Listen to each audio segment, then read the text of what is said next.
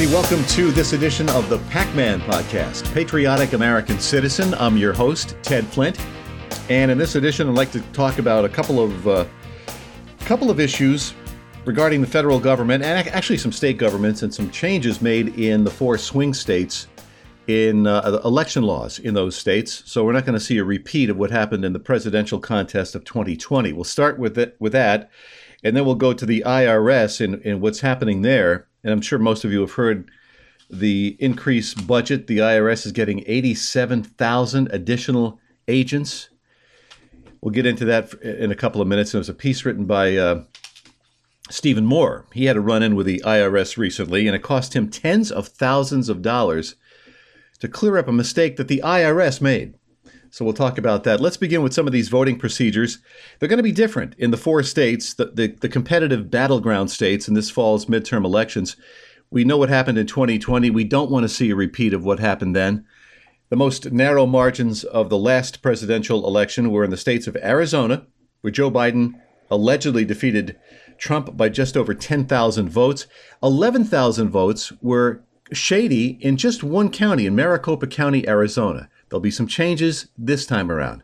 Georgia, Biden beat Trump by fewer than 12,000 votes. In Wisconsin, Biden won by just over 20,000 votes, and that's the most egregious of the four states, I think, is what happened in Wisconsin with these election, uh, these ballot drop boxes. They're done hopefully. And in Pennsylvania, where Biden won by more than 80,000 votes, Trump challenged the outcomes in these and other states, but official investigations, specifically in Wisconsin and Arizona, did not conclude, according to this piece in the Daily Signal, that the fraud changed the election results. I would beg to differ. But let's take a look at what happened in, the, in these four states. Last month, the Wisconsin Supreme Court ruled in the case of Teigen versus Wisconsin Elections Commission that the state acted unlawfully in 2020 when it implemented the use of unattended ballot drop boxes. How could anybody with a, a modicum of common sense not think that that was going to happen?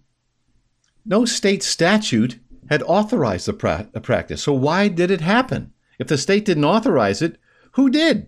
These Democratic governors and their secretaries of states made all these changes in the weeks and months leading up to the election. And Republicans just, they were asleep at the switch. The Republican state legislature, uh, the, the uh, state legislature in Wisconsin, I should say, is Republican controlled. Same in Pennsylvania. Same in Arizona. So they, there were the consequences where there would be litigation. And then this uh, Adams, he is uh, J. Christian Adams, president of the Public Interest Legal Foundation, which is a watchdog group. He told the Daily Signal that the uh, Wisconsin Supreme Court's rulings is more than just about drop boxes. The opinion says officials cannot break the law in the middle of an election season without consequences. Why would you need a law for that? You shouldn't be able to break the law anytime. But they broke the law in Wisconsin. In 2021, a total of 19 states, Arizona and Georgia among them, passed election reforms. Several more did this year and uh, most expanded voter ID to include mail in balloting, limited ballot harvesting, which allows political operatives to distribute and collect large sums of absentee ballots as they did in Wisconsin. All right, let's move on to Pennsylvania. There's a ban on so called Zuckerbucks. Last month, Governor Tom Wolf, this guy is, a, he is, he's a wolf. He really is. This guy is a weasel. Democrat, he looks like a weasel. He signed legislation, he had to, the Republican controlled legislature finally woke up. They banned private money from financing election administration, and the change was in response to Zuckerberg's $400 million donation for local election administration. Now, he knew these, these liberals are well organized, they're well funded, they're, they're playing chess, we're playing checkers.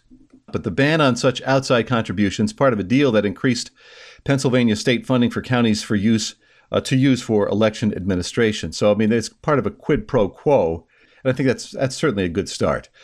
In Arizona, one new Arizona law requires the Secretary of State in that state of Arizona compare death records with a statewide voter registration database to root out invalid voters. Another state law enhances the security of voting machines, and a third new law in Arizona stipulates removal of the names of inactive voters, especially dead ones, that, that be removed the names from an early voting list if they've not voted in two consecutive election cycles. It makes sense. And a fourth law requires voters to sign the envelope in which they submit their absentee ballot. All right, Georgia. This weasel down there, this uh, Stacey Abrams is still at it. Uh, these people, um, they're so crooked. They cheat, openly cheat, and think nothing of it. But the Georgia law reforming elections requires voters to show a valid ID before casting an absentee ballot. It's not racist to demand a voter ID of someone if they're voting. You have to show your ID if you, you want to do a half a million things. You need to show your ID. I got train tickets to see a, a concert. I'm going to be going tonight as I record this. It's Monday. Actually, it's Tuesday. There's a concert in New York City at Madison Square Garden. I'm taking my daughters, uh, 21 Pilots. I had to show my uh, my uh, license, a valid driver's license, so I could get the train tickets. It's just common sense. But this law also establishes guidelines for ballot drop boxes, aims to shorten lines at polling places, and gives the state elections board more oversight of election administration by the counties. And in one of its more controversial aspects, according to this piece from the Daily Signal, the Georgia measure prohibits political operatives from offering food, bottled water, or anything of value within 150 feet of a polling place. Only New York and Montana have similar provisions. And uh, a lot of state lawmakers in uh, Georgia are they, they adopted this phrase "easy to vote, hard to cheat." Well, we'll see. We'll see what happens. Now, in Wisconsin, I told you about the state supreme court saying you got to get rid of the the uh, the drop boxes, the ballot drop boxes, but they haven't done it yet. I mean, they're I'm not saying they're defying the court order, but it hasn't happened. It, they need to go. Those those drop boxes just open the door for all kinds of monkey business. All right, on to the IRS. You know, I got a piece here. I get David Horowitz's stuff in my in my e e box. David Horowitz, New York Times bestselling author.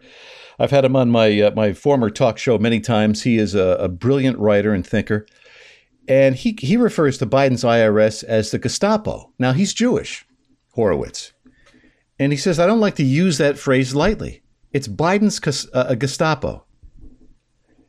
And the left has been weaponizing these federal agencies, the FBI, the IRS. They've been weaponizing these uh, agencies for, for years, since Obama, maybe even before that. Bill Clinton weaponized the, the IRS. But what Biden's administration is doing is it's more sinister. It's evil. Uh, 87,000 new agents. Why do we need more IRS agents? An $80 billion cash infusion to the IRS.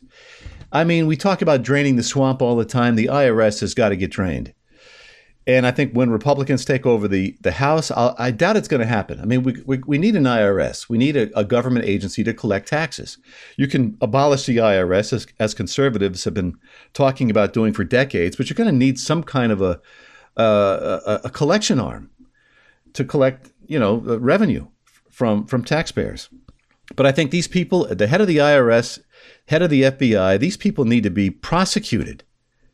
But it's not going to happen because there's a shadow government in place. It's been in place for decades, and it operates independently of Congress, independently of the administration, Republican or Democrat. Well, not Democrat so much. But they, these people are, are lifers. They're in these federal agencies, the bureaucracy, for, for decades. But Clinton's IRS, he sent the IRS after Paula Jones and Gennifer Flowers because they accused him of uh, sexual impropriety. I mean, I think what I can't think of the woman's name now. She um, accused Clinton of raping her. So Clinton sends the IRS, sics the IRS after them. And leading up to the 2012 election, Obama, he his IRS targeted the Tea Party groups, other conservative organizations. So this is nothing new. Uh, before we move on to the FBI raid of Trump's home in Mar-a-Lago, I want to just uh, add here this this uh, story by Stephen Moore he writes for the Hoover Institute or the Heritage Foundation. I forget which. He writes for a number of, uh, of publications. Excellent writer. He's uh, uh, one of the top money guys in the country. He has been so for decades. He talked about a, a his run-in with the IRS recently, and it cost him, you know, tens of thousands of dollars out of his own pocket. Now he's got the money, obviously, but it was the IRS who made the mistake. And when the d- mistake was discovered, they they said, "Well, whoops, sorry about that," and he's out the money in legal fees. So he talks about the IRS doubling their budget and adding 87,000 employees. And it's part of this Inflation Explosion Act that was recently adopted. It's got it's going to do nothing to, to lower inflation, this Inflation Reduction Act, so called. So uh, Ben Cardin, he, in in uh, in his piece here, Moore's piece, he said Senator Cardin, who's a Democrat from Maryland, patronizingly dismissed any concerns about taxpayer abuses by saying, if you're not cheating on your taxes, you have nothing to worry about. Moore writes, and absolutely correctly so, that that's the language of tyrants. That's what Joe Stalin would have said. If you're not, you're not behind on your taxes, you're not trying to cheat the government, what do you have to worry about? And then he talks about his three year dispute with the IRS. And it cost him like, you know, tens of thousands of his own dollars. When you're under IRS investigation, they place a lien on your bank account. Evidently, it hasn't happened to me. I've never been behind on my taxes. But you're guilty until you prove yourself innocent. It, they, everything's just flipped. We're supposed to be innocent until proven guilty, not when it comes to the IRS. They got 2,159 special agents, whatever that means. They spent $21.3 million on guns, ammunition, and military style equipment between fiscal years 2000, uh, 2006 and 2019. They got 4,500 guns, 5 million rounds of ammunition. How many of these new 87,000 employees are going to be armed? And why does a tax collection agency need guns? Has anybody thought about that? Why would the IRS need guns? Now, you can assume the worst, and if you do assume the worst and you put anything on social media, Facebook flags you, as they did me. Have you heard in, in the last few days, or I think it was a week since I did the last show, this any talk of a, a right wing led civil war? I, I, I, hear about it, I, I, read about it just about every day. The, the president's poll numbers are in the toilet. They're tanking yet further as midterms approach. And the left is trying to scare us into believing that radical right wing extremists, violent extremists, are somehow trying to uh, start a civil war. So we're going to use the ballot boxes to take over things come November. That's how we do it. Recently, I'm looking at a piece here from Victor Davis Hanson. He quotes presidential historian Michael, I think it's Beschloss or Beachloss, and most of these presidential historians are liberals, almost right to a man. Uh, uh, the other guy I'm thinking of is Jon Meacham. Excellent uh, speaker. He's a very bright guy, good writer. Most of the historians, though, are, are on the left, except David Pietrusza, personal friend of mine who is an excellent uh, presidential historian. He's an expert on on Calvin Coolidge. He is a conservative, but most of these people are liberal.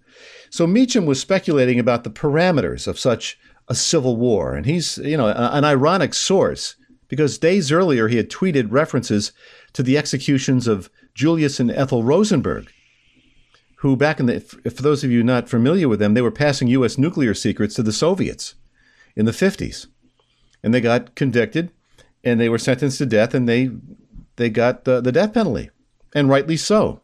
But at this, to insinuate that Trump might justly suffer the same fate due to his supposed mishandling of nuclear secrets, we don't know what those documents consisted of. I don't know. I haven't heard. That's that that's been leaked out there. That somehow there were nuclear secrets part of this uh, documentation that Trump took to Mar-a-Lago. We don't know that. So, former CIA Director Michael Hayden, again part of the swamp, picked up on Beachloss's death penalty prompt, he adding, adding that it sounds about right. Hayden gained notoriety for comparing Trump's continuance of the Obama administration's border detention facilities to Hitler's death camps. These people are ridiculous. They're all Obama people, and they're, they're just embedded in the federal government. They have been for, for decades.